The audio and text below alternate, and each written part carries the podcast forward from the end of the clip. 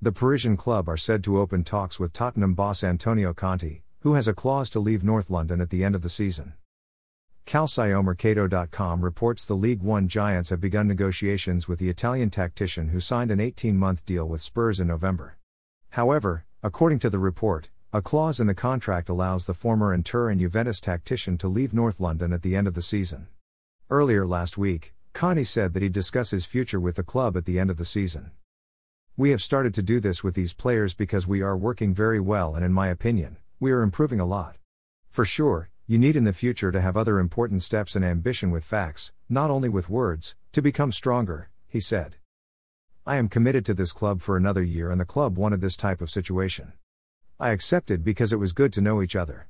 After four months at the club, I think the club understood my way to work, I understood the club. In three months, at the end of the season, we will continue to improve this knowledge of each other and then to find the best solution for both. I am enjoying working for this club. I like to fight for something important for this club. According to the report, Conte is tempted by the offer from France, but Tottenham will try to persuade the Italian coach to stay at the club at least until the end of 2022 23. The Premier League side lost 3 2 against Manchester United last week, but remain in the race for a top 4 finish. Adapted from Football Italia.